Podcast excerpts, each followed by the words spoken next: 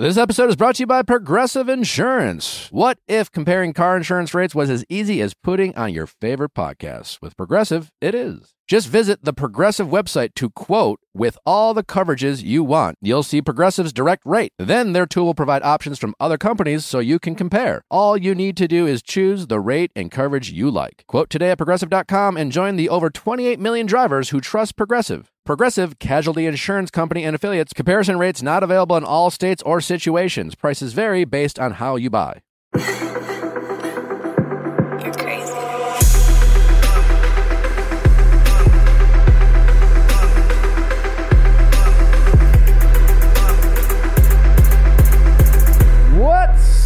Going on, everybody? Welcome back to another episode of the Viall Files. I am your host, Nick, joined by Chrissy, Allie, and Amanda, the crack team. Crack team? Crack.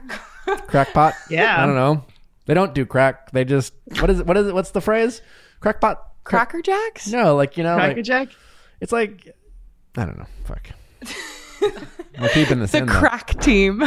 can we can we get new merch? the- Crack team. crack team. crack team. They don't. To my no, the knowledge, they don't. team. You know, don't Nick has always crack. said he wanted a fun name for his followers. Maybe we just found it. the crack team. Don't do drugs. Well, welcome everyone. We have a great episode for you. Uh, the l- charming and lovely Matt King is with us, uh, and uh, a real fun uh, conversation. We also learn a lot about Allie and, and Amanda on this episode, But mostly Allie. mostly Allie. Mostly Allie. Uh, yeah, I don't want to give anything away because um, it's just such a fun episode. If you are tuning in because you're a, a big fan of Matt, welcome. We are glad to have you. Uh, just a friendly reminder: we have uh, three episodes a week. This one, where we interview wonderful people like Matt. Also, a relationship and dating Q and A, where people call in and ask questions, tell us about their stories, their lives, their problems. Mostly relationship and dating focused and yours truly will give them their two cents on what they're probably doing wrong. And and uh, we all learn a little bit about ourselves our relationships. Uh, people seem to really love that episode. So check it out. And then if you like the bachelor we break it down uh, at a very detailed point by point monday morning quarterback style. So tune into that as well. It's it's after bachelor in paradise or yeah i mean bachelor in paradise whenever it's after Bachelor. You know, we're, we're, we're recapping Bachelor in Paradise right now. I don't know. So when it's done airing for the week, we'll have a recap for you. Sex in the City updates. Where are you at? I'm currently where I'm at is uh, Big and Carrie. Carrie just ran into Big at the in the Hamptons party, and he's dating uh, a younger than Carrie girl. I'm like definitive. I'm way behind. I'm like they've they've had the, they've fucked on the first date already, but he's like I'm gonna take you for dinner. The Chinese restaurant, Yes, yes. and he's like, not sure The if hidden he's a- women. yeah, Yes. yeah. I love the fact that now our group text is not just like social media stuff, but it's Nick being like, "Can you believe that Big got Carrie a toothbrush and it's the biggest monumental moment of their relationship?"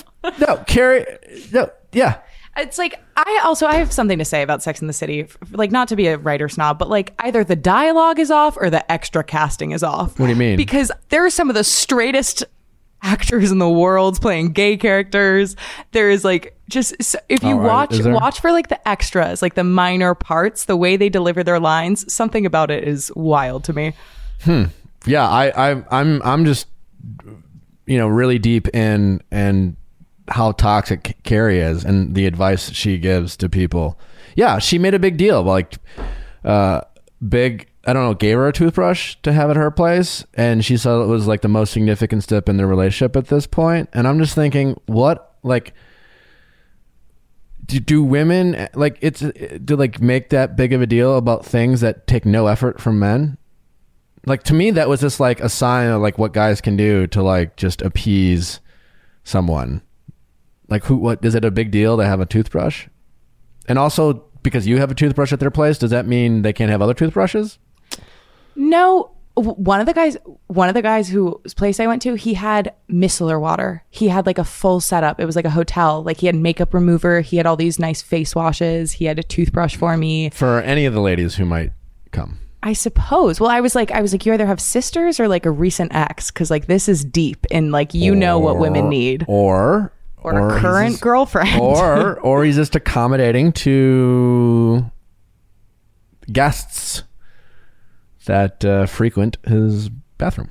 I do think there's a turning point in a like situationship when you have something of theirs, whether it's like like clothing that they left or like a hat or something. I think that like to me, it gives me a sense of not it's like and it shouldn't, but like a sense of security where I'm like, okay, if you tried to ghost me, there's I have at least one like bargaining chip. And I've never actually used it, but I think about it. Like I, I clock it the first time a guy like leaves something at my place that I'm like, oh, okay, or a girl leaves something. Yeah.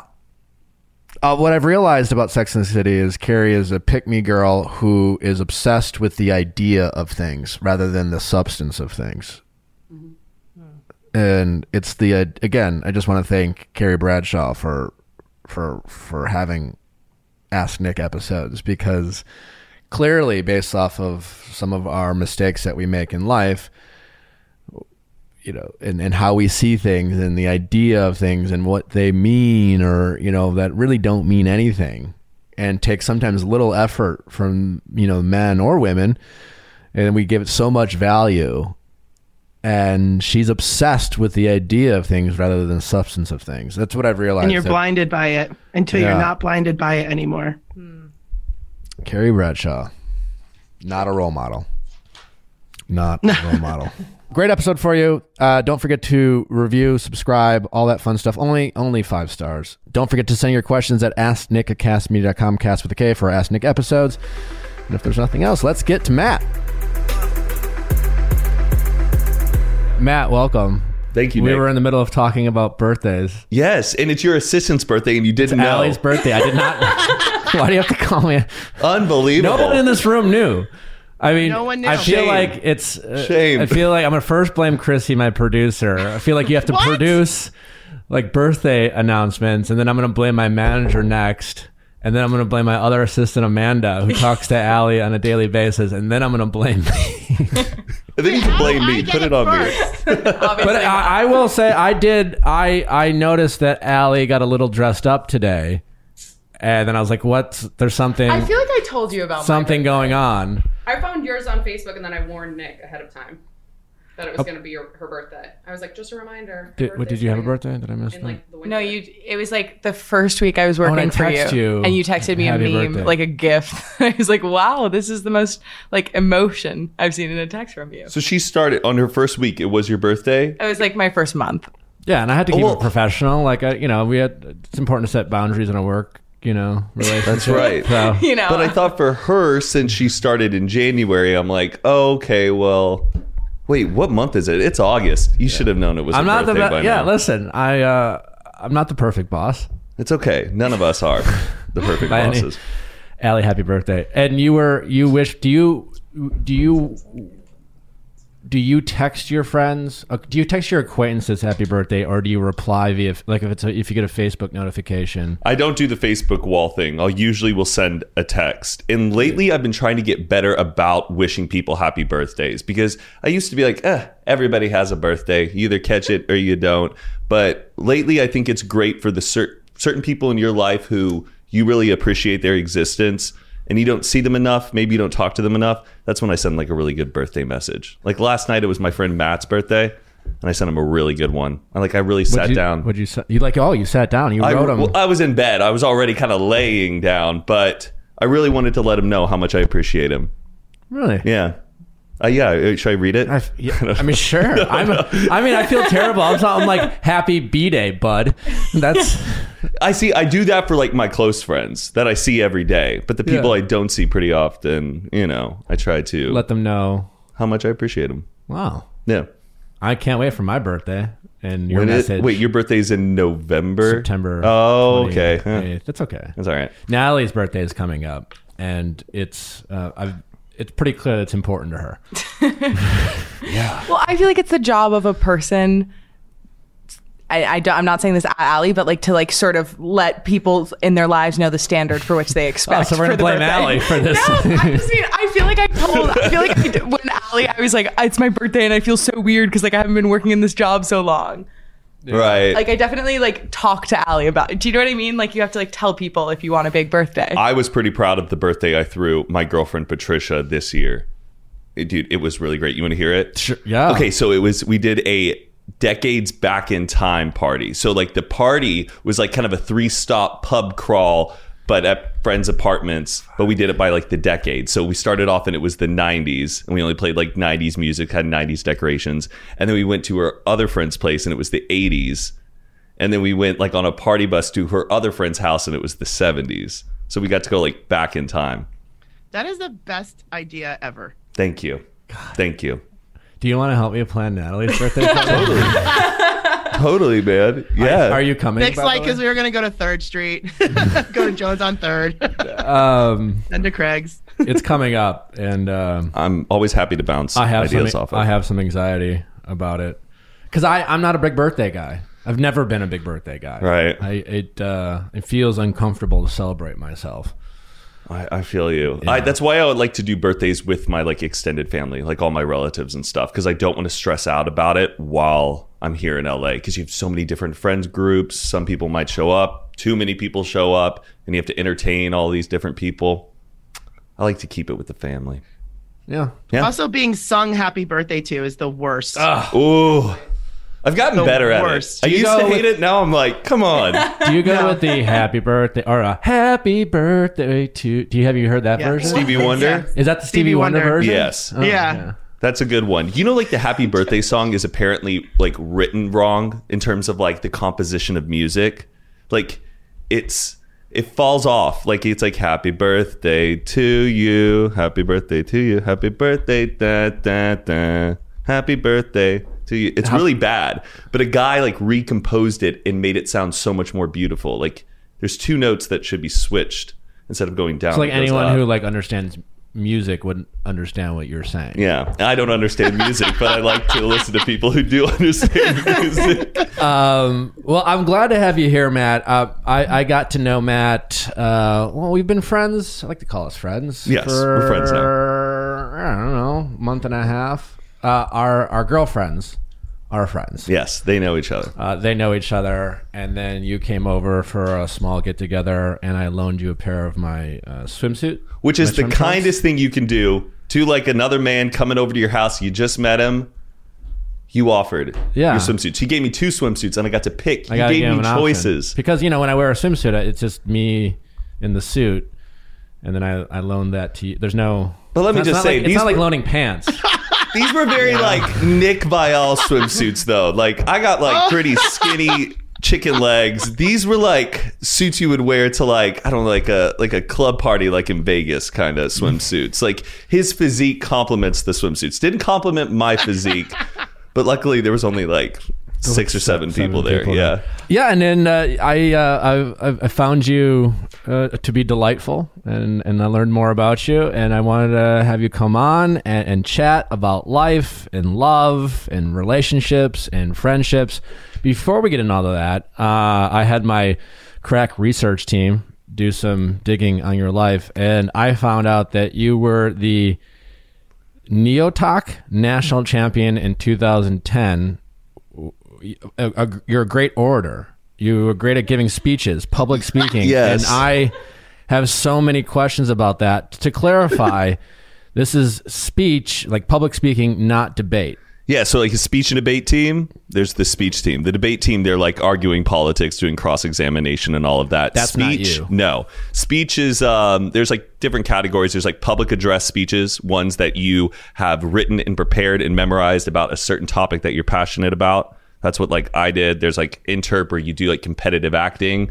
And You were uh, national champion. national champion of the NIETOC uh, when I was in high school, my senior year of high school. That's really cool. Thank you. What, I mean, what was your speech on? So, did you ever have a fear? You know, like people say, I'd rather die than have, Oh. you know, public speaking. Did you have to overcome a fear, or you're just like, I like talking in front of an audience? Yes, I definitely had a huge fear of public speaking, and the way I kind of got into s- speech was because um, when we were going from like middle school theater to high school theater, our high school theater department was really big about you doing competitive speech and like competitive acting because it makes you a stronger performer. Because every weekend you're having to go to tournaments, you're performing for large groups of people, you're being judged, you're receiving criticism, you're getting placed. And with that, every round is an audition. And so you kind of get this uh, bug in you to be more confident and to be more um, i don't know open with your performance and your choices and stuff. So we would do that on the weekends as theater kids and then you stumble into public address and speech. So i hated it in the beginning. I was terrified. I never liked going to the tournaments. And then I won one And then you just tournament my sophomore year and I got the bug. And I loved going to the tournaments because you could like meet all these kids from other schools. You could meet like girls and like talk to them. Like that was like your competition. you get to flirt in the cafeteria and eat donuts and monster energy drinks and just chat. I loved it. What? What? How? How does one win? One wins by going making it to finals after getting like eliminated by placing in the top two out of like eight people in prelims and semis and then you have like a huge panel of judges and uh, they rank you Uh, but like on what? Like for me, I you know podcasting, I talk, but I I I have a lot of wasted words. I use the word like a lot. I Or, still struggle with you- like. Do you do that? Yes. Or like are are you allowed to do that in a speech that you're like? no you shouldn't do that in a speech Well, how do you practice not doing it? you just write it and you memorize it and you memorize it without saying the ums Oh, is I it a teleprompter or are you? Uh, no, no, it's not I don't know. newscasting. No, no, I'm, I'm just giving you a hard time. No, it's uh, Is there just- banging on the table where you're giving a Speech? That's in like CX and like debate and stuff. I wish we could do that, but no, you're just getting up. You kind of have your three points. You walk to each spot and deliver it. Hey, still summer. Make sure you're enjoying it with your favorite summer drink. And I'm talking about Huzzah, the refreshing seltzer with benefits. Living your best life never tasted so good. Make sure you're staying hydrated, but also getting that probiotic seltzer into your body because few things are more important than your gut health because it helps with your immune system, your skin. I mean, they say your gut is your second brain. It could it could help with your mood. Stay hydrated, stay refreshed, drink Huzzah, and take care of your gut health with Huzzah Probiotic. Has some great flavors. Raspberry lemon's my favorite. They also have strawberry hibiscus, juicy pear. Uh, I could go on and on how delicious it is. I, I have it in my fridge. It's like uh, everyone comes over, they're like, "Do you still have Huzzah?" I'm like, "Of course." So like, if you want to like entertain your friends and and be the life of the party, stock Huzzah in your fridge. The coolest part about Huzzah, it's uh, every can they have is less than three grams, is three grams, is three grams of sugar or less, and less uh, 15 calories or less. Can't beat that. Put an exclamation point in your summer with Huzzah. Stock up with 20% off when you use code VIALL at drinkhuzzah.com. That's code VIALL for 20% off your drink. That's code VIALL for 20% off at drinkhuzzah, H-U-Z-Z-A-H dot com. DoorDash. Hey, I mean, you know them, you love them. Get the food when you want it. Use DoorDash. I, I'm a I'm a DoorDash customer multiple times a week. Uh, think I use DoorDash honestly. Cereal. Cereal is my late night dessert. I like going to. So like you know, sometimes I'll uh, I'll uh, I'll get the munchies and I'll want some cereal and uh, I use DoorDash. And it makes it super easy and convenient. Uh, it's uh, usually Cocoa Pebbles or Frosted Mini Wheats and some milk also my favorite Chinese food. I mean, really, the list goes on. Uh, uh, they have ama- You know, the point is they have some of the they have the nicest restaurants all the way to like cereal, and DoorDash makes it easy. It's wonderful. Yeah, I mean, you might be making pancakes and you need that vanilla. You forgot it, so go to DoorDash, have them bring the vanilla, so you you can still make it and not have to miss any key ingredients. You know, sometimes I made meatballs the other day and I forgot to buy an onion. Bam, DoorDash. With over 300,000 partners, you can support your neighborhood's go-to or uh, and also the great thing about, you know, DoorDash is like, you know, keeping people working during the pandemic and supporting your local restaurants. Uh, all while satisfying your cravings. For a limited time, our listeners can get 24 25% off and zero delivery fees on their first order of $15 or more when you download the DoorDash app and enter code VIALL. That's 25% off up to $10 up to $10 value and zero delivery fees on your first order when you download the DoorDash app in the App Store and enter code VIALL. Don't forget that's code VIALL for 20% off your first order with DoorDash. Subject subject to change, terms apply. Do you find that skill to be useful in life to this day? It must yes, yeah. completely. I wouldn't be the man I am today if it wasn't for doing like speech and theater and stuff in Has- high school. But I still struggle with it. Like sometimes I hate listening to myself doing a podcast. I still kind of like freak out in moments like this when I'm talking. Like I even when I got to college, I was still so scared to talk to people because I was so used to talking to people that I just like Yeah, all my time around. Like real realizing you have to now communicate with people who may become your friend, may not be your friend, people that can take you to further places in your life and career wise. There was like a whole new level of talking, and I struggled with that. Do you And I got over it, I guess. feel like it helped make you a good friend maker? Like it you know what Yeah. I'm saying? Like Yeah, my friends always give me a hard time. They're like, Matt, you know, like everybody. Like, I just have different friend groups. Not like I know everyone there is to know. It's just there's a lot of people in my life that I have because I guess through my way of talking. I don't know. you're approachable. Yeah. Yeah. I think so. I like to I think everybody is like an open book and I find people really interesting. So I and I'm kind of just like a no bullshit person. So Do you find everyone interesting? No, not really. It all depends on what somebody like has to offer in a conversation. Well, that's how I am, and it's a bad habit I have, where it's just like I'm like I'm not interested, and then I'll like Oh. zone uh, out. But I feel like you are better at at least I yeah. pretending or I, oh, I finding hate something. dead space. I hate dead space. Okay. I like. I think I operate in, ter- in terms of conversation based out of like anxiety and just being like, well, th- let's just get through this because by me participating in the conversation, getting this person involved makes me feel less like I don't want to be here. People don't want me here.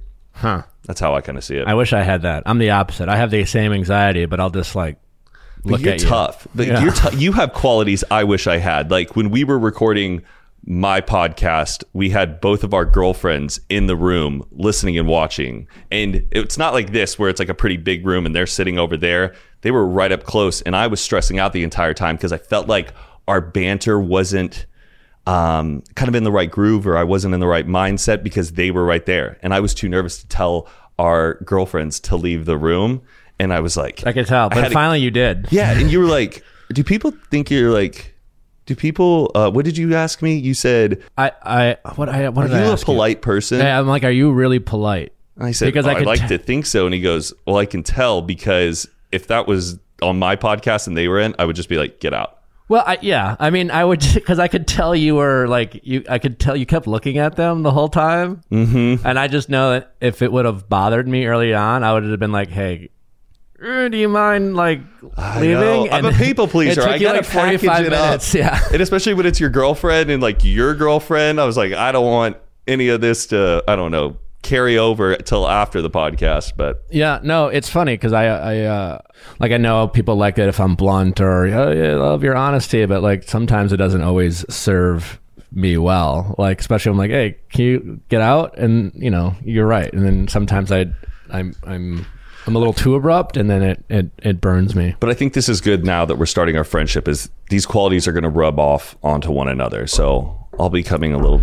I'll get a little bit more tough. You'll get a little bit more opening your conversation. There we go. It's a win-win. So you've been with Patricia for how long? A year and eight months. We, we our anniversary is January third, so it's pretty easy math January third. Why is that easy, math? because it's it's January third. Oh, it's like one. the beginning Yeah. of the year, so Yeah. you just kind of look at the date and subtract three days. Shut up, Amanda. No, it's okay. I get it. Yeah, math is hard. Yeah. before you met Patricia, we don't have to get into the relationship itself, but I, you you you've been heartbroken. before. Oh my gosh, yeah, completely. Why were you heartbroken? And more specifically, we always get a lot of questions about dealing with heartbreak, and I always will like give my point of view. But from you know, you're happily in love now. When I met you, I thought to myself, this couldn't be a guy who's ever not been in love with anyone else but his current girlfriend. But obviously, that's not reality. Uh, how did you yourself get over the heartbreak, and then what helped you get ready to move on? And did were you single for a while? Like, what was that process like between kind of healing from the past relationship to meeting your current girlfriend? So I think what's so crazy about heartbreak is like obviously looking back and seeing how far you've come, and it is so wild thinking back onto when you do have your heart broken, you really truly feel like you're at the lowest of the low, and lo- there is no light at the end of the tunnel, and that um, this is as good as it's going to get as you being alone. And now looking back, I'm just like, wow, I'm a completely different person, and that's so crazy that you could be in that dark of a place. So I guess the first thing is like you're not alone, and pe- everyone tells you it gets better, it gets better, it does. Um, but I guess how that journey went is realizing I needed to first like love myself because you had put so much energy and so much time into another person, and realizing that it didn't pay off and it didn't work out um, is a tough thing to like stomach and accept and it's okay to be upset. That was a big thing that I had to learn was like one, it's okay to feel heartbroken. It's okay to be upset. Um, but most importantly, it's important to like love yourself. And then um, getting into finding out who you really are again, getting into your hobbies, getting into taking all the trips and vacations and chasing your curiosities to wherever they want to take you, falling in love with your creative work. And um, in spending time with your friends and making your own friend circle. And that's really what I did kind of like post Vine coming into like my YouTube friends and stuff. We just really immersed ourselves in our work, our senses of humor. And that kind of got me onto a different level of, uh, with my career. And then, yeah. Oh, okay. Okay. So you're just, uh, how big is this question? Are, are How- we doing as the big as you want to, as big as you want to make and it. and then in the process of that, also getting yourself back on the on you to your two feet. You know, kind of realizing you're in a now different mindset where you're not um, constantly thinking about this other person. You're now open to kind of dating and seeing other people and test driving other cars and figuring out what works. Realizing what you really want and what you're looking for is very important because a lot of times I think people immediately want to hop into something because they just miss intimacy. They just miss having somebody. They just miss the routine of a relationship. And sometimes the time that you're single is sometimes the best times to really fall back in love with yourself. Noom shavings make a pile whatever your fitness or wellness goals are. Help achieve those goals with Noom. Noom's cognitive behavioral approach focuses on why instead of what to help you change your relationship with food. Everybody's journey is different. Noom customizes the program for you based on personal goals. 80% of Noom users finish the program and over 60% have stuck with their goals for at least a year. That is the key because this is not diets, people. This is a way of life. And Noom, uh, like I said, is helping you do that. It's an easy to use app on your phone. It, really 10 minutes a day. You can make drastic changes in your, uh, your uh, wellness goals. Noom fits into your life on your terms. No grueling early mornings or huge chunks out of your day. Start building better habits for healthier long-term results. Sign up for your trial at noom.com slash V-I-A-L-L. That's N-O-O-M dot com slash V-I-A-L-L. What is one thing that while you're going through the healing process that you're, you know, you sound like a reflective of man. One thing that you thought you were doing right in your past relationship that you've realized I don't want to bring that into my current relationship? Like something you learned about yourself or kind of misplaced effort or something you thought you, you know, we should do this and this is what love means and then you realize that I shouldn't I shouldn't be doing that or I don't want to do that. I guess like looking back, I would say really giving your partner the um, space to grow on their own. I think with my past relationship, there was a pretty big like age difference, and you know when you're older, especially like with you and your relationship, you know there is like a bit of an age difference. You see so much of your younger self in them and you want to kind of offer that advice and guide them better because you've been through it all sometimes it's best just to let that person experience things as they come and you can't really be their coach or mentor like through whatever they're going through. So i think giving your partner just a little bit more breathing room as they discover things and not be too much of like a um i don't know like a hovering teacher of wisdom just because you're older Yeah, it's, it's so it's a fine line between you know, regardless of even age difference. You know, people are, are like, oh, you know, you help your pet- partner be the, your better their better self, and And then, how, where do you draw the line between like giving your two cents or or listening? And I think uh, guys have a struggle with that too, where it's just like we tend to want to be problem solvers, and and that's something I've always struggled with. Is just like I think my girlfriend just wants to vent, and I think I'm pretty sure I'm just supposed to listen, Right. and just agree as opposed to being like and i, I mean I'll, I'll always struggle with that and even now there's been like i'm not like interested in in what you have to say like i just you know it's like sometimes i just want to talk shit you Yeah. know? or and you know and it's in a safe circle between like she's not like talking shit and she's really not a gossip at all but like i i sometimes i just need to listen Yeah, not and that's kind of the suffocate. sexier approach you can have with it because it's not very sexy to just like be like, well, oh, oh, oh, well, you need to do this. Have you done this today? Because this will take you further in your career if you do that. And that's just not what they need. They don't need really a life coach. They just need like a good life partner Yeah. to make them, you know, feel absolved and validated and heard. when you met Patricia, uh, were you fully over and healed from your relationship? And, and what was it about her that made you realize, like, I want to actually commit to this relationship or invest my time as opposed to, you know, just a, a girl I'm dating, you know, and maybe I'll just keep looking? healed certainly not but getting ready kinda because when i saw her was i was at a party it was like a watch party at an airbnb a bunch of ut people were there and a bunch of alabama people were there watching a game and i saw her from across the party. And dude i know nothing about sports at all. It's one of my biggest weaknesses. Um, but i saw patricia there you know this gorgeous blonde blue-eyed girl with big lips and this raspy voice and a huge personality and amazing smile just schooling these guys talking about sports. They were like she was like well your player. You guys should have traded this. And when you guys had that coach you were on a losing streak in that game. And i was watching her and i'm like who is this chick? And it's kind of like sexy when somebody knows a lot about something that you know nothing about. So i was pretty attracted to that. But i couldn't get myself to like really get her number and talk to her. I just went up to her at the end of the party when I was leaving and I was just saying, I think you're just like the cutest thing in the world. Um, my name's Matt, but I got to go right now. And she was like, Who the hell are you? That's pretty good. I don't know if I've ever done something like that smooth. Uh, well, because like it was, I we my the Uber was there it, and I had no time to spare. So it was the out that helped. Did it, like, knowing you had to get in the cab help? Yes, Because you know you couldn't I just linger? wanted to shoot my shot. I shot. think that Like, I helps, didn't- right? Yeah. I because I didn't know if I was going to run into her again. No, I've done that twice on two separate occasions. As the Uber pulled up one time, I was in a frat house and this guy was really hot and he was talking to a couple other girls. And I just walked straight up to him and I was like, Are you going to help me win this bet with my friends? And he was like, What's the bet? And I was like, That you kiss me before I leave. Ooh, Kiss me. And then I ran in the Uber. And then another time I was at a party and my friend was Wait, driving did me you home. exchange information? No, not at all. That wasn't what it was about. I just thought he was Okay. hot. Um, and there's a reason why my roommates called me balls for like a whole year. Um, and then, I will not ever refer to you as that. um, and then I did it at a party recently, and my friend was driving, and she was like, "We gotta go," and it was the same. I was like, "It's a now or never decision." And then I went up to that guy, and I was like, "Are you single?" And he was like, "Yeah." And I was like, "Great. Want to go on a date?" me a number. damn, Yeah. forward. I like, yeah, I guess, yeah, I like that. Have have the exit strategy so you don't like uncomfortably linger. Be like, hi, That's when it's like an Uber pool. and they're in the same pool.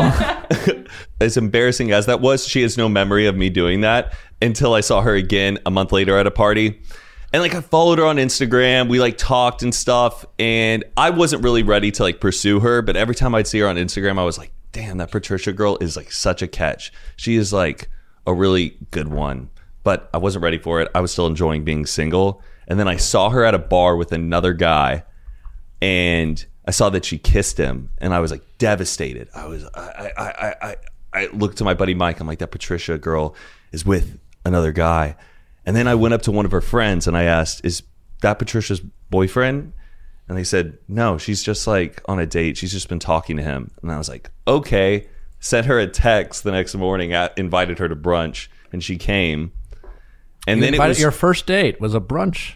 Oh yeah, it was a brunch. Date just date. the two of you or no, with friends? Me and like five other guys, and I wanted to see if she could hang. and she could. She really could. I think do women do that as much as guys? Because I do like I Natalie. I when I met her, I quickly invited her out with friends because I I just kind of wanted to see how she could hang. Do women do that often if they have the opportunity right away? I do it with my roommate a lot because she is f- fantastic. She is not particularly accommodating as people expect women to be. And so she'll just be very, like, not rude, but very direct with men. And they freak out every time. Or not freak out, but it's very unnerving for them. so they have to pass like the roommate test though. If they get along with her, it's a good thing, or you definitely want to see them interact. I just want to see their dynamic. Like she told one man to his face, she was like, I think that's an emotional manipulation tactic one time when we were like hanging out with him and she was Was right. She was right. What?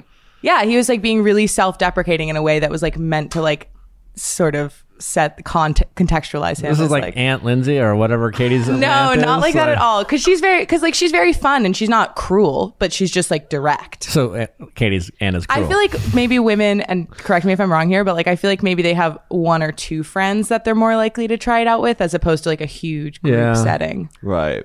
Amanda's the best person to do anything with. Like if you're going out or talking to a guy, she's the most like Amanda what oh, it was when we were with the Italian boys and they were all speaking different languages and I don't speak a different language very well and Amanda was like, "Great. So like let's go around." And like was trying to like involve me in it. And she was like, "So like I'll say it in German, you say it in Italian, and then Allie can do it in a Minnesotan accent." she like found a way to involve me in this game and I was like, "You're a great wing woman." Thank you. yeah. Hmm. So brunch. I'm older. So, yeah. I feel so old after hearing that. Like I just am like, hey, come hang out with my friends, and if you can get along with our sense of humor, is cool. Chrissy's just sending nudes. Be like, I'll be. here. Well, Spi- you know, the Spice Girls once said, you know, if you want to be my lover, you got to get with my friends. There you go. You know, so Yeah. that's what's Is, important. is that what you text Patricia as you invited her to brunch? if you want to be my No lover, you gotta get with my friends. If someone texted me that, I'd be like, I'm in. Yeah, I actually think that would be a great. It would be a great like slide line. into the DM. I, I'm still trying to play it cool. I didn't want to freak her out with just putting lover already into it and putting that in her head. But I kept asking her out like every week for dinner, and she kept saying yes. But it wasn't that good in the beginning. Like do you mean? the first date I took her on, she didn't ask me any questions. Not like one question, dude. That's a red flag. I Yeah, know. That's not great. I what kept did- you? Because I knew she had a heart of gold, and I knew she was just being shy and like worried because she wasn't that interested in me. She really wasn't. But her friends were like, "Matt's a good guy. You should give him a shot." And I just wanted to show that to her that I was interested. And dude, I was doing the craziest things to get Patricia to like me. So she, you know how she loves sports, and whenever there was a big uh, Auburn game coming up, I would just look up an article about the game uh, you know, like some sports analyst saying how they think the game's going to go, I would copy just a paragraph from the article and like reword it in my own words and send it to her. And so she really thought that I knew so much about Auburn football, all about the quarterback, the coach, everything, and I knew nothing. And I would keep copying and pasting every little paragraph to keep the conversation going. And eventually she caught on was uh, thinking like Google's a pretty good tool. Yeah. Yeah. so when did she start asking you questions? She started asking me questions when she finally asked me a question uh, during one of our dates, and I'm like, "Oh wow, you asked me a question." And then, Did you I- did you actually call her out? yes, I did. And then she was like smiling and like laughed it off. And then I was kind of worried I said that because I was like, "Well, that maybe wasn't a good joke to land," and because maybe I made her really nervous and put her off spot. And then ever since that, it's been nothing but questions. But To open up the floodgate. she had never been though i think in like she has never really been like i think in a long-term relationship and i think she just wasn't used to like i don't know Yeah, people having go to at reciprocate different speeds. Yeah. things like Natalie will joke all the time. She's like, "Remember when I was really shy, never talked around you?" I'm like, "I know, it's a good day." No, I'm just kidding. But she's actually, I, mean, I love that. Um, it's it's just a funny joke. But yes, people go slower, and I know, sh- like I don't know, maybe yeah, maybe Patricia was more nervous, or i really should have t- taken it as a red flag because i think anybody would flag, yeah. but there was some draw that i just had to her that i couldn't shake or get off my mind and i'm You- really happy i stuck with you it make an interesting point because it's definitely a red flag overall. Like if anyone asked me, you know, like they didn't ask questions, I'd be like, uh, red flag. But you have to account for nervousness and and you know politeness or or whatever. You know, there and, and that's why people like should be open, I guess, to second or third dates because you you know there is a anxiety or nerves on a first date. It's hard to be like, I'm gonna, you know, people will say like, be yourself, and it's just like, how do I do that on, Yeah. on, on a first or second date? Um, hmm. and now everyone, you're just totally in love. Oh, I love her. I love her so much. You know, one question, especially as you mentioned, because when you first met her, you weren't like totally healed and, and, and from the past relationship, and that there's all there's, often those lines blur, right? When did you at all felt comfortable enough to talk to Patricia, if if, if you did at all, about like your past relationship? Because you know you you don't want to like do that early on. You don't want to be like I'm talking about your past relationship, but at some point it's just nice to you know know where you came from or what you've dealt with. Uh, Oh, uh, like, I remember. I re- I remember the first time she ever asked about it. It was during like one of our like third or fourth dates. We were getting sushi, and she just wanted to know the story of like what happened, and that was like kind of. I don't know. It was like a very vulnerable moment where you're like, Yeah. you kind of have like, to do I really your baggage. go here? Yeah, Yeah, but then also you know the facts, and you know you're the one whose heart was broken, so And you don't you don't want to sound like you're still caught up yeah in it. yeah. but at the same time that you're like i'm a pretty loyal person so having experienced this i would never do this kind of a thing She handled it well. yeah she's handled it really well i mean we still kind of grow with it Totally understand. yeah obviously your friends are important to you. You have a, a tight uh, group of a friend circle.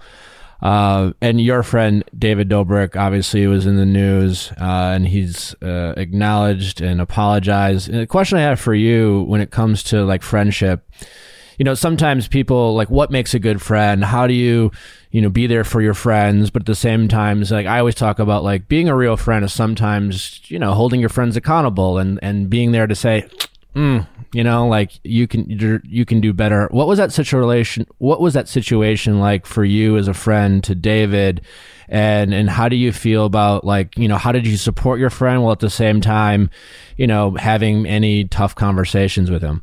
a lot of us were like very confused and very disappointed um you know and not only david but all the other people that were involved um and it was a really tough place because you're angry you're disappointed you're confused because there's a lot of everyone has a different story about what's going on and at the same time you know you have to believe um who's ever bringing this story forward i think you know it, it came in waves and uh, entirely honest where you're angry and then you're disappointed and then you kind of go into a place of distance. I gave David plenty of space and time for him to reflect on how he was going to deal with that. Um, and I think he did a really great job in terms of uh, telling people that he really missed the mark and that he will continue to do better and be better. And I believe him straight up. Um, I think my biggest concern during that time was just making sure that David's like mental health was going to be fine, you know, because his whole work is his creative energy and his mind. And at the same time, though, David has like his real close knit of people in the group because our group is massive. Um, and I'm kind of like on the outer rim in terms of like the people who spend their close day to day with him. Um, but he had a really great support group um, with people around him. And every time I saw him, and I was just like, I just want to make sure you're okay. You know, like you, everything going good upstairs because you can get some pretty dark places during times like that. But still, at the same time, you know, some serious issues needed to be handled. And um, he continues to get better every single day. And I'm very proud of him. Um, but yeah, still at the same time, very disappointed in the situation.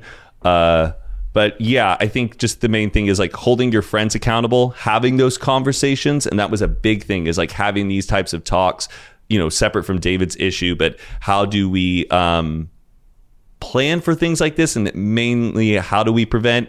And also, why it's important to never put ourselves in situations like this again, because it not only affects you know the people involved, it affects everyone on the outer rim who's associated with your creative group. Totally. If that makes any sense. Yeah, totally. And it was like a teach, like you said, kind of almost like a teachable moment for for you guys or you specifically about, you know, whether you know how can you know how did David get into the situation? What can I learn from it? You know, um, and I don't know all the details. Obviously, I'm aware of the overall situation, but um, I guess we can always just try to learn not only for our from our mistakes, but from the people around us. Definitely, definitely. It certainly has made our group a lot stronger than it has before. Do you you you mentioned you have a lot of different friend groups? Uh, I I I do as well. Like what what are how do you pick friends uh, in terms of you know I think nowadays I think making friends, especially in adult life, you know, you're your mid twenties, you know, out of you know high school, college, easier to make friends. Uh, making friends in adult life is a little different. Do you have a certain kind of in your mind, like a, you know, we have us our list of when we're dating, but in terms of like making friends, is that something that's still important to you to keep expanding like, your circle of influence? And how do you go about doing that? Um, I guess like yes, I have so many friend groups. You know, I have you your internet friends, and then you have friends from college, and then you just have friends through friends that you've made out here. Um, and it's tough, certainly, to balance all of them. Um, but I think one of the best things is is when certain friends really start shining out to you. The more and more you get to know them, and you realize that's your favorite person in the group in a way and also realizing at the same time you can be the host of your own party in your own social group. I used to have like a really tough issue with being like i have to go hang out with this group. I have to go hang out with this group and i can't hang out with them at the same time and then i need to go hang out with this one. When you can kind of like invite the people you want to be around you i think is really important and honoring those people. I think in my favorite type of friends i think are the people who there's a mutual sense of like respect and excitement for one another and whatever you're doing in life because in our group everybody is on like different pages with like their success and what they want in terms of like getting content and wherever they're at in life i don't know hold on i'm kind of like in a mess right now thinking about how to answer that question I, I think you're. I think that was all great. oh know. okay Are you I think- overthinking? it? no Yeah. no i'm not Are you an about it. overthinker? i try not to i've been meditating a lot but You have. yeah How long have you been doing that for? Mm, three or four weeks. Oh. But I'll probably give up on it in like I don't know another three or four weeks, and then I'll get back into I, like it. I, I, I'm such an advocate for it. I definitely don't do it a, a ton, or like things like yoga or meditation. Um, therapy is the one thing I've really stuck with when I started. Um, but meditating is it's just it's really hard for for me to to do. I haven't seen my therapist in a while, and I'm debating on getting back into it because. But uh, do, do you have a therapist, yeah, Darlene. Darlene? So you have a woman. Do you like it? Yeah. I think I need a man. Why? And this isn't about this is I'm not trying to make this a gender thing. I realized with my last therapist, I kind of had this like maternal instinct with her where I just wanted to feel comforted by her or I just felt like I was just chatting and gossiping with her about something. And I feel like I really need a man to be like, "Matt, buck up. Get with it. Like this is silly." Well, Darlene will like go shoot me straight for sure. okay. And maybe I need to check out Darlene. Darlene, what's her name? I don't know. That's I don't, not legal. I don't think I Oh, you can't her say? last- I don't can't know. say? Honestly, I don't even know her last name. I, I've listened to podcasts where they've said their uh, therapist I don't name. think she would mind it. I said, eventually, I'll have Darlene on the podcast. Just Definitely. do therapy for the pod. I, I don't think that's legal, actually. I don't think she'd be allowed to, even if I consented. Yeah. Yeah. Interesting. Yeah, but I think, well, whether man or woman, I think therapy, you, you just need to feel comfortable and get value out of it. It's like, you know, going to a mechanic or a doctor or whatever, or hire, you know, you, you need to, not everyone's created equal. You have to have a good match. It's therapy. You have to be comfortable talking and you mean you might need to get something out of therapy different than what I might need to get out of it. Oh. You know, but I've never um yeah, I, I just was referred to Darlene, and so it I had no necessarily preference, man or or, or woman. Um, and it's helped. yeah, it's it helps level me out. For at first we started doing like once a week, and then it was like she's like, I think you're good, but like let's just I'll like check in every other week. It's kind of um, it's like maintenance, and then if I feel like I need to like Unload on something. like or- if something's bugging me and like I've just really irritated like it's like first you know you know Natalie lives there right so I'll she's always the first to hear my anxiety and then you know Chrissy might get a, a call or whatever but I feel like I've exhausted like it's like okay I need to like deal with this rather than like just vent to someone and, ha- then- and it's someone who is you know so private and removed from your personal No, life. they don't give a They're shit, not yeah. going to tell anybody. It's such a release. like like literally legally not allowed to. Oh yeah, that's great. I love it. I know that's that's why I want to get back into it. Is just have somebody to, you know, unload to that doesn't carry that out into any of my like personal relationships or friends or anything. It's kind of No. nice. Uh, you have a lot of successful friends, uh, especially successful friends at a young age. You're successful yourself. Yeah. Do you ever get jealous, or do you consider yourself a jealous person? And how do you uh, make sure that, or do you uh, use your friend's success to elevate you rather than um, trigger you? Because I think we all like to be, you know, build our friends up and root for their success. But like, if you're honest and you're human, it's not always easy to do. Like sometimes you know, it's just like, yeah, you know, like I could do a better job. But like, I'm really happy for you. But like, also fuck off. um, No, it's really hard being 29 and then some of your friends in your friend group are like 23 and 24 and they have like Lamborghinis and they're making, you know, millions and millions of dollars a year. Um definitely I've had moments of like jealousy, but lately as I've gotten older, I'm never really jealous over uh, I don't know, material things, nor even like success number wise on how much clout you have. I'm mostly jealous of people who are- successful and I think are like genuinely like happy. Like you can like feel it in them that there is no other because usually a lot of them sometimes they're comparing them themselves to somebody else and it's just endless. And i think the biggest thing about jealousy is always realizing that no matter what you're doing and how much you're killing it in life and there's always going to be somebody else out there who is doing better than you and that's the genuine truth. And i think once you kind of accept that and uh be genuinely happy for people and their own success, it helps you appreciate your own success a little bit more and it kind of rubs off onto you in a good way. But I think a lot of times people, I don't know, I've witnessed in like the whole kind of social media group is everyone is just constantly comparing themselves to someone else. I mean, I, I and they're like, "Oh, did you see this? What they did? I can't believe that. They must be making so. They must be uh, uh, doing the math in their head, trying to calculate how much money that person's making a month." I'm like, "Yeah, that's dope, but like, but it's also kind of a weak thing to bring up. Be like, but are they really happy? Are Yeah. they really happy though? You kind of don't want to be that person all the time who's like bringing that up to people, and that's your talking. I don't know. They seem lonely. Yeah. I don't know. Like, Uh, I don't know. I mean, they we've- seem happy. Everyone would be like, "Shut up! No one wants to hear that." But that's what you got to kind of tell yourself is you're like, "Eh, are they happy?" what makes you like? What motivates you? What makes you happy? Um, I guess what motivates, what genuinely motivates me is just like knowing one day I'll have a family oh, well, and just wanting to be able to like provide for them and making sure that I have enough time for them.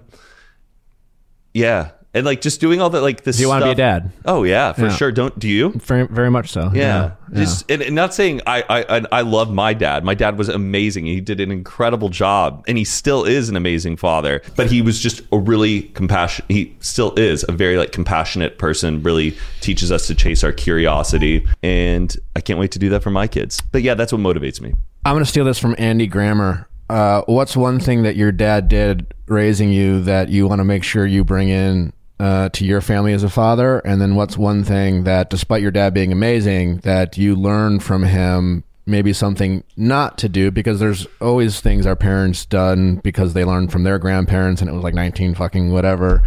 Yeah. Um, and what's one thing that um, you know you didn't necessarily got wrong, but you're just like, I think we're going to do a little bit differently, just 'cause either times are changed or we recognize that maybe there's a better way of doing it. Um, number one with my dad, uh, of something that I hope to emulate and bring back into like my own state of fatherhood. My dad uh would get, get me and my brother really hooked onto podcasts at a very young age, Oh. and from that, I think it really expanded my brother and I's like curiosity and what we found really interesting. Like we listened to This American Life by Ira Glass when I was like in sixth grade all the time. And I really looked forward to that, listening to those podcasts on while he was dropping us off at school and us talking about it and us looking forward to the next one and talking about it, going and seeing podcast shows, which is something usually like a normal uh, kid in sixth grade isn't really into, but it became a really great like creative bond I had with me, my brother, and my dad. Um, so I hope to do something like that, a good kind of creative bonding thing that kind of that curiosity of listening to a podcast, learning how to think critically, just transcends into everything else you do in life. So that's what I would do. That one, like That's great. Cultivating Yeah. creativity and curiosity and sharing it, you know, um, you know, within our relationship. Um, something that I would do differently. Yeah. Hmm. I guess like I still try to practice it, like really kind of controlling my anger. And by no means was my dad like Sure. an angry person, never angry towards me, really, ever. I mean, I was a little shit at times, but I mean, who isn't? But my dad, it would be like, oh, if you're like repairing a sink or something, or like the cabinet, you know, latch is broken and you're fixing it, your dad's just like cursing and getting so angry. And you have those moments of like, Jesus, what's wrong? Like those kind of moments i ne- i hope i can like always maintain my cool a little bit better kid, about yeah. insignificant things in front of my kids because i catch myself doing it a lot. Like patricia and i were in bed the other day and like the phone charger behind the bed like got loose and, uh, and i was just like "Are- are you kidding me? Like this is ridiculous. And like i'm getting this angry about something so insignificant but usually i'm just projecting that anger from something else that happened earlier in the day. And and then what was the third one? Just those two. Oh, I thought there was. I mean, three. unless you have more. no, I think that's what I would do. Just try to keep my cool, be a little bit more zen kind of a dad.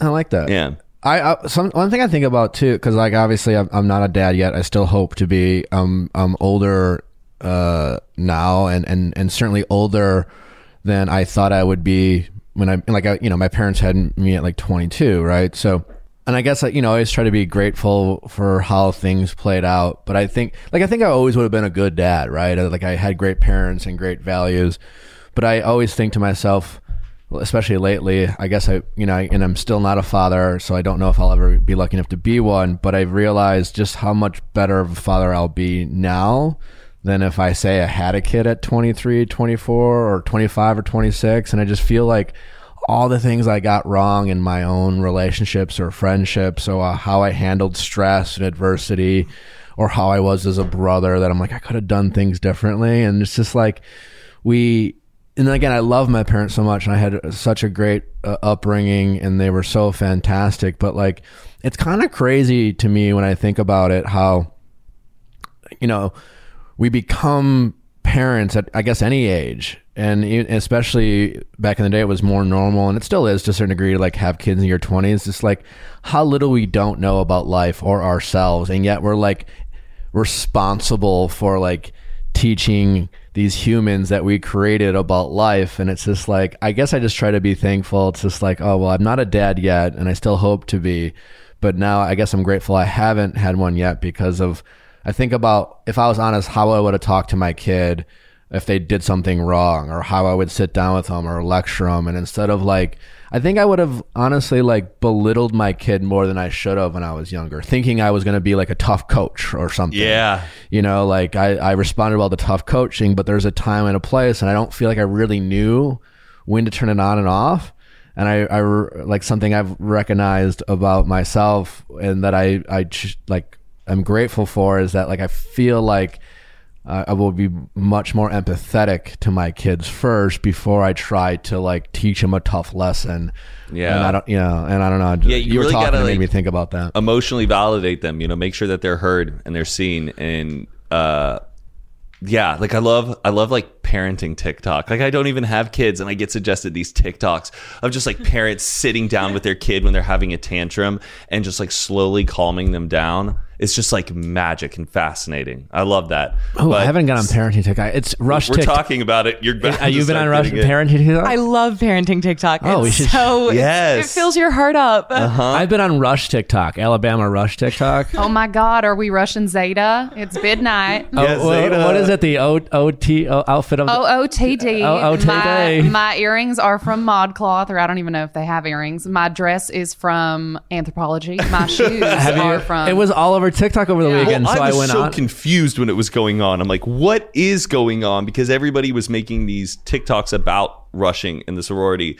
Um, but is it over now, or do you think it's going to continue? Well, like, no, Rush, it's just a week, but right? Well, then I found out that like there, apparently there's like this, like an o- overarching like group of like advise, you know, and they like got some TikTokers banned or something because it almost was like they didn't like that like it was getting out into the wild. Uh, showing, yeah. a Also, like then you learn that they have a very problematic past. It, no, it was it totally. was segregated up until Yeah. like 2013, which is Wild. kind of wild and fucked up. Um, it's it's a it, it was a bizarre uh si- thing and then like yeah there was this and then you're like you start rooting for people because Yeah. you realize they're all trying out there was this like one young lady who very eccentric very like elaborate outfit and that was just like i want her to get in because i could see someone like teasing her or, Right. or picking on her and i don't even know who this person is and i'm just like i'm rooting for the underdog Well, the Uh, best, I saw one and someone, I don't know if it was like the Mario, I don't know what like video game it was, but it was like the choose your fighter. And it like took all of them. And then they all have their middle names. So it was like McKenna Grace, Taylor Faye, like going through all of them. Wait, so you did sororities, Yeah, both of you? You did? Okay. you did Amit? Yeah, but I like would my, not I have was in guessed. the gay sorority. so, Oh, so even though it's like not official, not in an official capacity, but I feel like that tells you the vibe. And it's my sorority has since disbanded, and I do. I'm actually really regretful of participating in Greek life. All right. Yeah. It Why? seems well now I feel like it's hitting this whole new wave. At first people were deleting their fraternities and sororities on their resumes. And now I don't know. I feel like Well, people are getting all excited it's about it. specifically like Alabama TikTok, and I think obviously the South has a the history is complicated, problematic, but also they take a, a, a lot of pride in their history, and so I think in the South it's still a a big deal. I have a question. So when they open up those cards and they get their bids, right? Um I know nothing about how much okay, you know you know what I'm talking about though when they I open, don't they know. open up the card and then it says, "Oh, No, CTA." the only then thing I they're know about that is the movie Social Network, where the Phoenix. Oh, the like that's all I know about Greek life. bid from the Phoenix. Yeah, Um but no, go ahead. What was Oh, your so, but? I'm curious. So when they open up those and they're always screaming, they're so excited. What happens to the people who don't get picked or they don't get the sorority they wanted? Yeah. So at least at Northwestern, if you went to all the parties and you still had, you know, anywhere between one and three houses on pref night the night before, you're guaranteed a bid from at least one of them. So you're going to get a card, but you sometimes get the house you don't want. So each sorority, so like I was in A Phi, we would have a few girls The one to be. Like mm, Yeah. we'd have a few girls like station and i think each house would send a few like representatives to go to where they open the cards to comfort the girls who were like sobbing Like what? Like people show up at your door like No, like they- like, everyone opened it war together, and they go, and they'd, we like- have something to tell you. yeah well, like, if they were really upset they'd like comfort them like get them clean See, I want to Yeah. see that. I want to see that. Show me those moments. I want to create the Greek life for, for sorority or fraternity of all the people who don't get in, and then be the best. House Bunny, House Bunny What is that? or What? Snow The movie- White or, the movie House Bunny. Have you not seen the movie House Bunny? or Sydney White. That was the Eyes are one. the nipple of the face. I have no idea. what Natalie. Your girlfriend's name's Natalie. You've never been like Natalie. Go This hey, is when you an go and see when you Aaron go see Montera's Natalie movie. today, just see her and go Natalie. About. Okay. That's in House Bunny, right? Yes. Okay. And the what? The premise is they literally started a So it's about so Anna Faris plays uh how like the bunny at Playboy Anna Mansion Faris, who gets okay. kicked out and so she has nowhere to go and so she finds this like misfit sorority and her whole goal is to help them cultivate membership before their house gets foreclosed. Emma Stone's in it. really? Yeah. It's really good. Okay. Natalie. Natalie got me on uh, the Megan Fox. Uh, what's uh, j- j- Jennifer's Body. Yes. I watched like that with Patricia for the yeah. first time a month ago. She, I think, had seen it when she was younger. It kind of holds up though. it's Natalie's one of Natalie's favorite movies. The director of Juno. Yeah. Yeah. Yeah. Di- Diablo something. Diablo Cody. Yeah, there you go. Yeah. All right, what, what do we got? Matt, we got a, a game we're going to wrap things up with. It's real simple. It's a lot of fun. It's called Do You Know Me? Uh, we're just going to ask questions. Does Matt this? Has Matt ever done that? And you are going to answer these questions. Uh, you're welcome to just simply give the answer. Anecdotal stories are welcomed but not expected. And Okay. away we go. Do you know me with Matt King? Did Matt cook at home more? Does Matt? Did Matt? Oh, this week. Did Matt cook at home more than ordering this week? Oh, this week has been nothing but ordering, but I have been getting better. Do you like I've been to doing cook? some meal prep. What, what do you mean? I mean, like I've been really cooking at home Okay. and like prepping your my go-to? meals. Um, I just get a slow cooker and get a bunch of chicken, add some salsa, season it up, let that cook for on low for like six hours, shred it up, and then just turn those into like tacos, rice bowls. Okay. Yeah. Yeah, some little eggs in the morning. And is that like a week long meal then? No, not a week long meal, just like kind of afternoon. If you're ordering twice a day, let's get that adds up. Would Matt give up his phone for a week for a thousand dollars? Raise the stakes. Uh, you know what? Yeah, I would because Would I think do it it would for be 50 so bucks? nice to not have my phone. Like, actually, that sounds great. Like, because like we work in like this social media internet world, every time we pick up our phone, like getting on Instagram is kind of work. Yeah. Are you addicted to your phone? Um, no, not really. You're not. actually. Good for you. I'm I not am. that. It's not that bad. I'm addicted to TikTok when I'm on it. Yeah. But like my phone itself, I love being off of Do you it. have a an addiction of any kind? Oh, what am I addicted to? Yeah, right now I'm addicted to Halloween villages.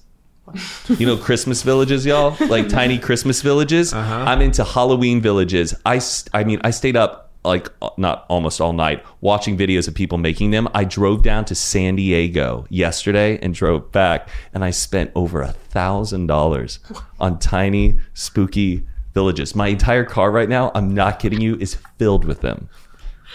This is that's my new addiction right Is now. it, uh, this is- Halloween's your favorite holiday? No, it's not. Christmas is my favorite. The thing is, I went above and beyond making my Christmas village last year, and then I walked into Michael's the other day and saw a spooky village, and it just started going off in my head. And dude, the spooky, the spooky village, Oh man, God. it is a different game. It's more expensive.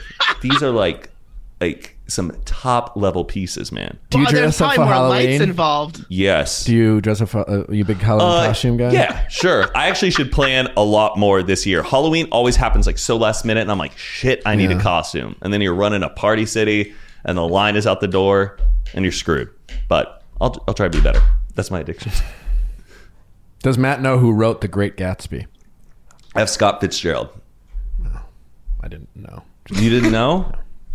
You know, I didn't. I'm just ah, gonna be sorry. totally honest. or was it Zelda Fitzgerald? Who knows? Either Everyone way. said Zelda was really the writer behind I- F. Scott. no idea who either of those people are? Oh my god. Really? Nicholas. Why are you guys looking at me with such disgust? I can't know Because everything. I feel like you're a very cultured person, and that would also Yeah. just come right off the and top of I'm your I head. can comfortably you know a lot of admit stuff. my ignorance with life. I mean, That's fuck. like, like the Great Gatsby, though. That's like the Yeah, I understand. If you give a mouse Yeah. a cookie, but for like high school books. I, I can't That's wait. Like the, is, is someone gonna come after me? Like people came after Katie for not naming four countries in Africa. Anyways, it was a whole thing. Oh. Um, I didn't know. I'm sorry. I can't know everything. Has Matt ever been cheated on? yeah, yeah. Do you want to elaborate or just want to leave it and move I'll on? leave it at that. Okay. Same, buddy. Yeah. I've been there. Does Matt know three of their friends' birthdays by heart? Oh boy. Friends. You, you should know this. Wow. I know. I only know my family and like Patricia. You don't know like childhood friends, like the Yeah. people in elementary oh, school. actually, yeah. Um, my friend Addison, I believe, is April 30th. My friend John is you go. December. You have to go- yeah. 12th, and then. Ooh, oh, and Aaron Wertheim is April 1st. I like how he called Well, that back. because because all of like the classrooms used to have like the monthly birthdays or like some sort of bulletin board with them, so it always like clicked. Joe Joe Tam, who I haven't talked to in, in 25 years, October Joe Tam's 28th. back. Kelly Tam, his twin sister, my first Yeah. girlfriend, who broke up with me in the sixth grade by recording an answering machine after we got home from the Mighty Ducks, saying, "Nick, this is. Kelly. You're dumped." And everyone heard it before me, and I cried for weeks. Their Never birthday's forget. October Your birthday. 28th. October 28th. We should do something that day. Come over and see my spooky village. I'll get your mind off of it, man. But it's funny how we we birthdays we we childhood, but now we phone numbers and birthdays. Technology has ruined that for us. Can Matt name three people Taylor Swift has dated? Um, Tom Hiddleston, Yeah. Harry Styles, Yeah. Yeah. and oh boy, John Mayer. Yeah. Yeah. Okay, Nicely done. there we go. Does Matt bite his fingernails? No, I actually clipped my fingernails this morning. Nicely done. I do. Oh, But, really? Yeah, it's disgusting. It's a gross habit. Uh, I will say that uh, I'm quite exceptional. Have you heard of uh? If you looked at my nails, you'd never know. I can grade. Yeah, I'm just saying. So it's- you've stopped. no Wait. Oh, but ha- have you heard about the uh, pepper flavored nail polish? that makes you stop biting your nails. Yeah, because it just tastes disgusting every time you do it. Just a just a thought. Do you guys look at me differently? I What's the mean, grossest this- thing you do? This has been more enlightening about you than him. I'm a bad dude. I'm a bad nose picker when I'm like driving. yeah, it's- yeah. It's when I'm driving. I I'm also, just like I also let's do. I've always been a bit of a nose picker. Oh, my god. I don't know. It's just uh, Is there anything else? no. Have you ever tried to get food out of your teeth with a fingernail? Oh, yeah. Sometimes. Oh yeah. you bite Like, the nail and use it as like a toothpick? Yes. Have you ever done that? Yeah. Well, I yeah. Haven't. if I can.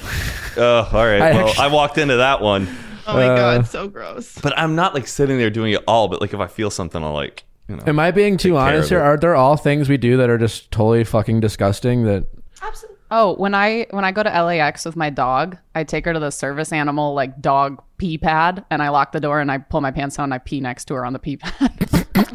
Oh my god. You do not. Oh my god! well, the line's shorter for the animal one than the people one. Oh my god, I can't. Oh my god, the visual. Wait, is it oh one dog at a time in the? Okay. I honestly thought you were gonna be like, oh, I eat their food, and no, you totally went beyond that line. Nick, When one time you were like, whenever time. Ali says, "Has anybody else ever blank?" the answer is always Always no. the- Do you have to pick up the pee pad, or that pee pad stays at the airport and no, you it's like a peed on it? grass. Oh my oh, god. Oh, oh, wait. He's It's like a grass like thing on the floor. It has like a drain. so you like just squat, like one hundred percent. those dogs are walking in there very confused. Yeah. They go, this is not. This was not a dog here. wow. Happy birthday, Allie. Whew.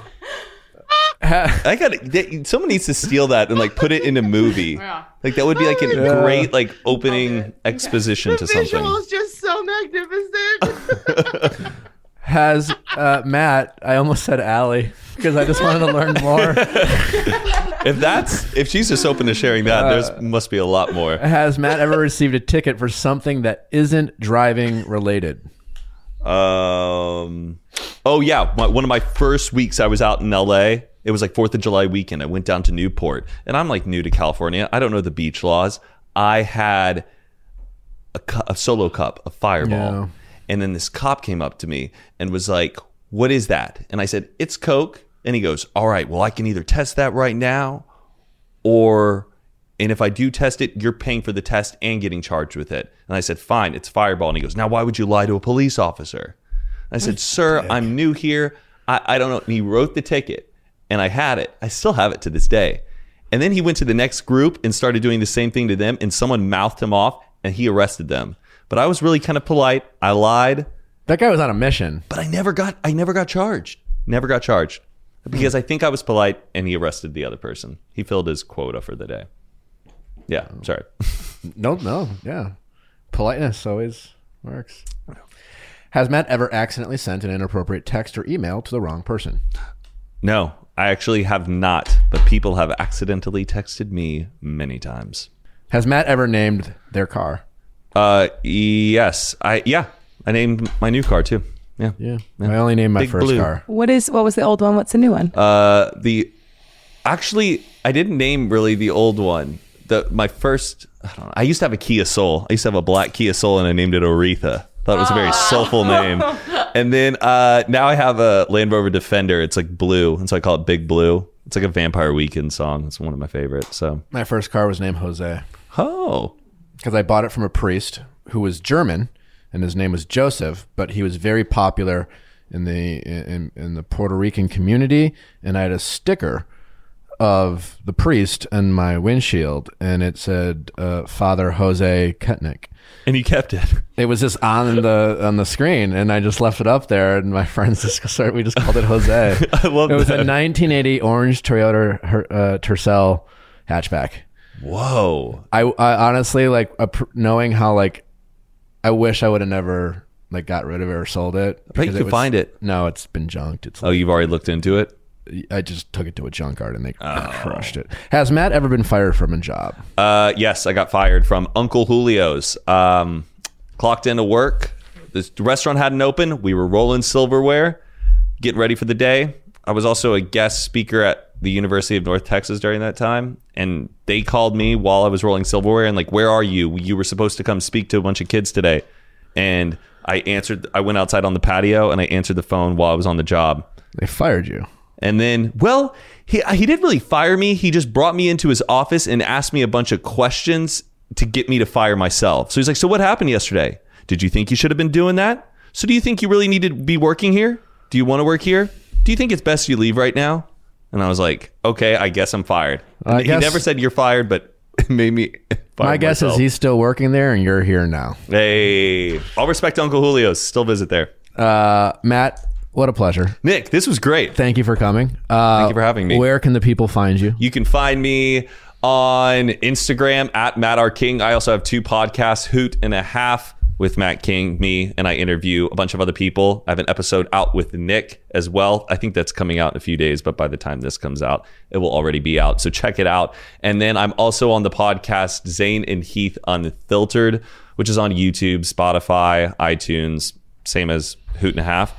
And uh, yeah, follow me on Instagram. You can follow me on Twitter. I don't really tweet that much. And book me on Cameo if you want to as well. Great. Happy right. birthday. Thank you, buddy. Matt, we can't uh, thank you enough. Uh, thanks for listening, guys. As always, don't forget to subscribe, rate us five stars, all that fun stuff. Send in your questions at asknick at kastmedia.com. Cast with a K for Ask Nick episodes that take place on Monday. And if you're uh, tuning in just to hear uh, Matt, uh, give us a listen. Uh, we do a bunch of relationship and dating stuff on Mondays with people telling their stories. And if you like watching The Bachelor, we recap The Bachelor on Tuesday. And then we also talk to fun and interesting people and experts like Matt himself on Wednesday. Can't thank you enough. See you on Monday.